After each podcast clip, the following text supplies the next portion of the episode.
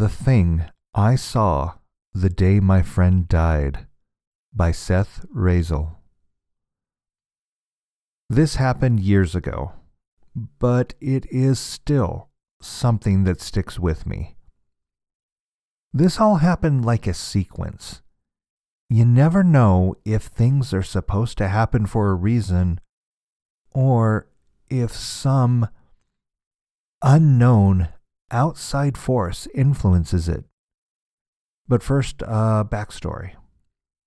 My friend, let's call her Jenny, was a cheery, happy go lucky young woman.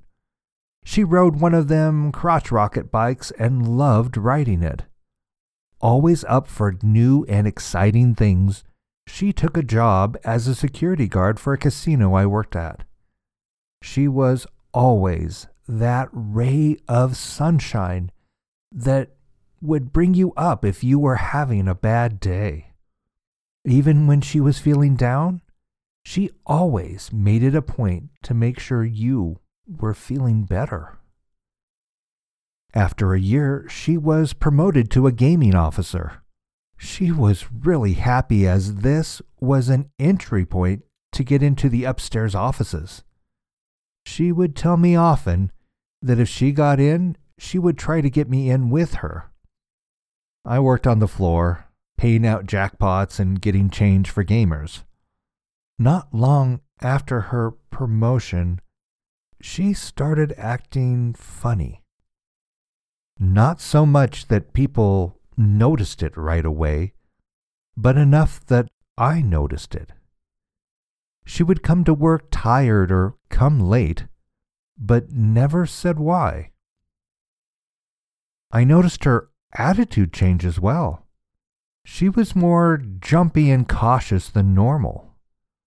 One time during a conversation we were having on the floor, she stopped and just, as I first thought, stared at me. I realized after a little bit that she wasn't staring at me, but behind me. I turned but saw nothing. She seemed to snap out of it after a bit and brushed it off as losing her track of thought. I never questioned it at the time. One day, she came in two hours late. Her superior wasn't too happy. He had actually sought me out on the floor to see if I could get a hold of her. When she did come in, she looked worse for wear.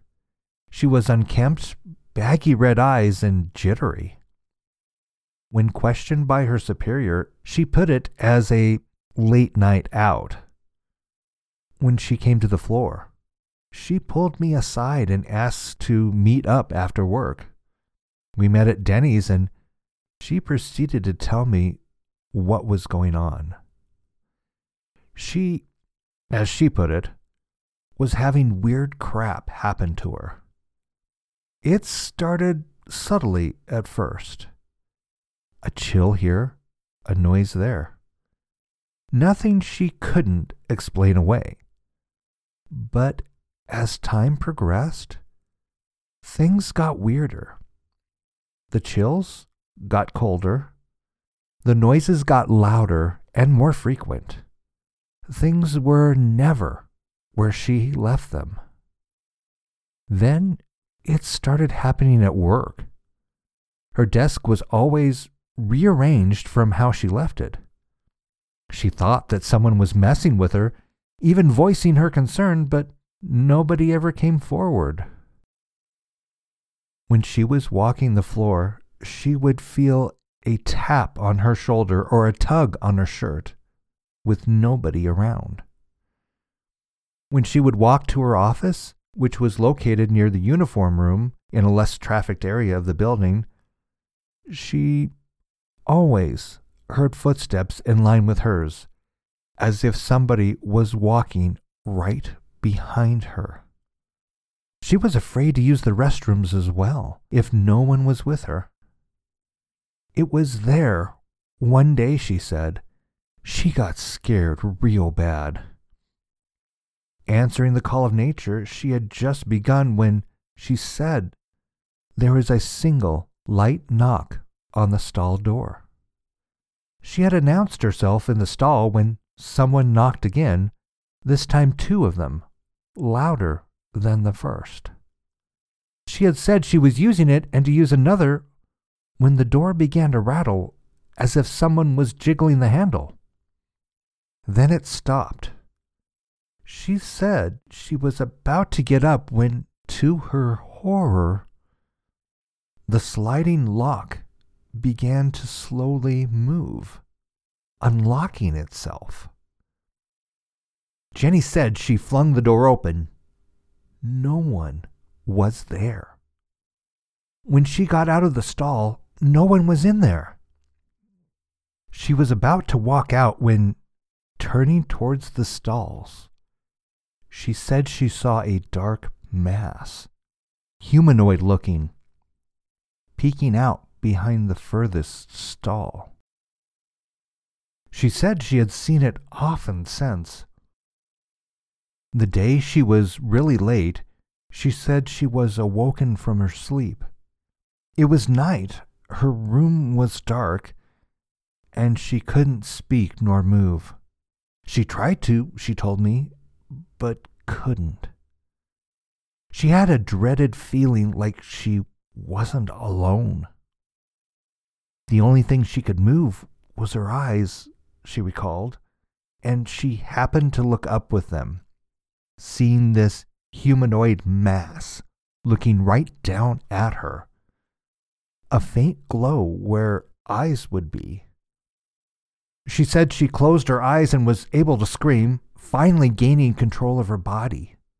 She jumped out of bed and tried to turn on the light near her bed, but it wouldn't work.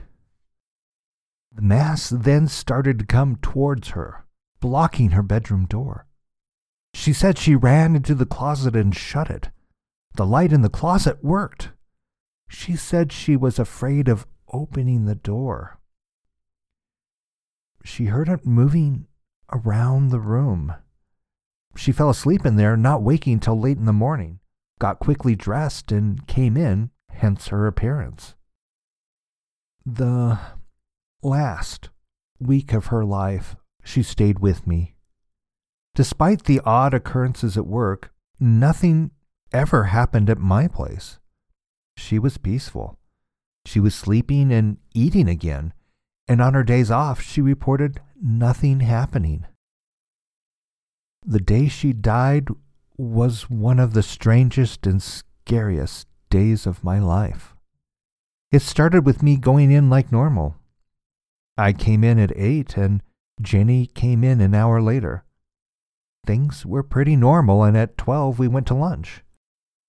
During lunch, she told me she was going to go back to her place.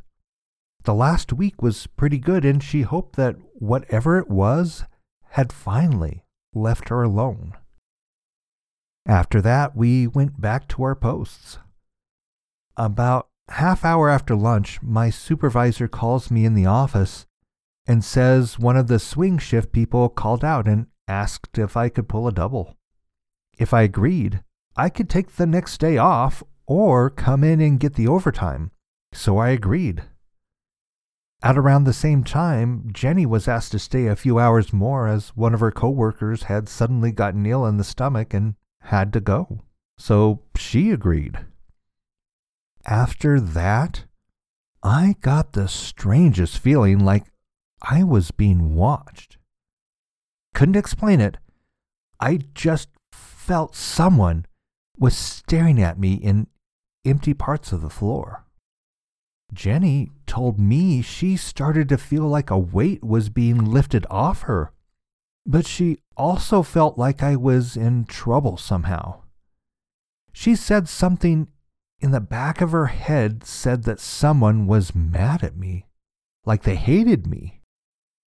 But she didn't know who, nor could she explain why it was that specific feeling. My second shift started, and her extra hours started like this. Some of my coworkers reported feeling uneasy around me, while Jenny's said that she was becoming like her old self again. When Jenny was getting ready to end her shift at 11 in the evening that night, I took my final break to say goodbye as I was getting out an hour after her. She said she felt free in what seemed like forever. She wanted to enjoy her ride home. She said she would text me when she made it. We hugged, and I saw her off for what would be the last time. Needing to go back on the floor, I had the call of nature beckoning me, but decided I could hold it. Or so I thought. As I was making my rounds, that urge came at me strong, literally forcing me to make a mad rush to the employee restroom. I ran in and got the nearest urinal, relieved.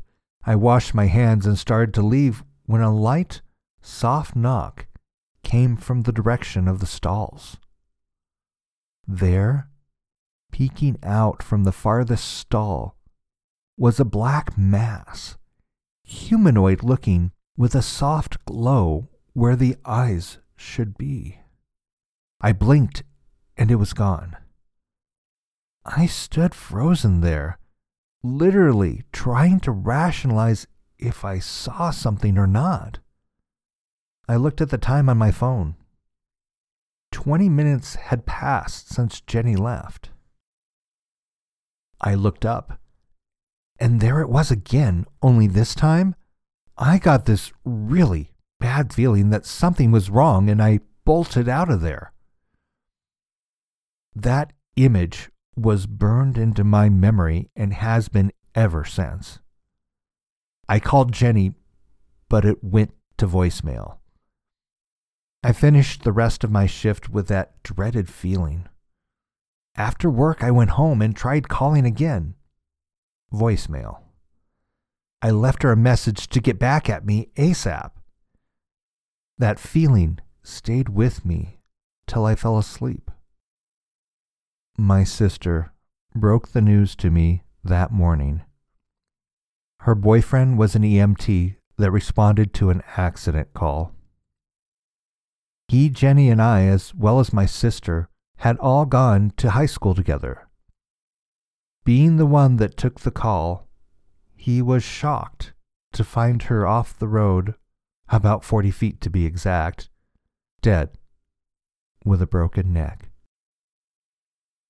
She had hit the safeguard, this metal piece that curved with the road. He thought it weird that she would have landed 40 feet away seeing that the speed limit at the turn was only 20, and that later it was determined that she hit it going 10 miles an hour. No alcohol nor drugs were found in her system, so they thought that she had probably fell asleep, and when she hit, she landed neck first and slid to a halt though I was later told by my sister's boyfriend that when he got there, he didn't see anything that looked like she had slid. The ground, he remembered, was undisturbed. This has haunted me for a while now. A few weeks ago, I dreamt Jenny was talking to me. I couldn't hear her, and she had this blank, almost emotionless expression. She then points behind me, and there it is. The thing I saw the day my friend died. I am by no means an artist or a painter. Hell, I can hardly draw. But after that dream, I tried to depict what I saw in that restroom all those years ago. This is the closest I've gotten to it. One more thing I forgot to mention. When the time of death was given, it was around 11:20 p.m., about the same time I saw that thing. Update. It has been years since I've been in that casino. I recently went back to my hometown where it's located and caught up with old friends who still work there. Apparently, that thing is following another friend of mine like it did Jenny. My friend suffered a nervous breakdown during his shift. The girl I spoke to said he was acting weirder than normal, culminating in his screaming and ranting about the shadow that won't leave him alone. Only a close few people know about what Jenny went through and what I experienced, and the girl I spoke to was one of them. She mentioned that other things have been happening. My brother, who started security there a few years ago, mentioned something creepy he once witnessed. The security team usually have a driver who drives around the property to make sure the parking areas and back part of the casino is safe. Behind the casino are these dumpster areas that the food and beverage and custodial teams use. Well, my brother tells me that one night he went on break. There is a patio area outside that employees use to sit outside or to smoke. There is a wall around it, but on the other side is the dumpsters. He goes to the patio with one of the food and beverage girls to smoke. During this time, they hear faint crying. At the same time, over his radio, he hears the truck driver calling in a female he spots crying in the corner of the dumpsters. He says the driver describes her as short, long dark hair, blue sweater, and jeans with no shoes on. She's crouched in the corner back to him, sobbing, as he said, loud. My brother, of course, being on the opposite side of the wall, can barely hear crying. Well, he then says the driver calls it in to surveillance. There are two cameras that point in that direction, one seeing that particular corner very well. After he calls it in, surveillance gets back to him asking what he's talking about. This is how he put it Surveillance. What are you calling in again? Driver. A female in the corner of the dumpsters crying. She's not responding to my calls. Surveillance. Okay, we see you. We don't see a girl. Driver. What do you mean? She's right there in front of me. Surveillance. No, sir. All we see is you, no one else. Driver. Are you serious? You really don't see the girl right here? Surveillance. No, sir. If you are joking, then it's a bad one, not to mention a waste of our time. That's about the time my brother says the crying stopped, followed by a shriek from the driver and him burning rubber out of there. My brother went on to say that the driver was visibly shaken and trembling. When pressed by his supervisor about what happened, he related that after surveillance said she wasn't there, she stopped crying and stood up, her hair falling back like it had no neck bones.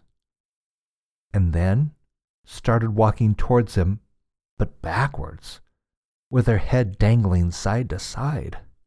He shrieked and got out of there. What was disturbing as well to my brother was that later the driver said that when her head fell back, it had no face.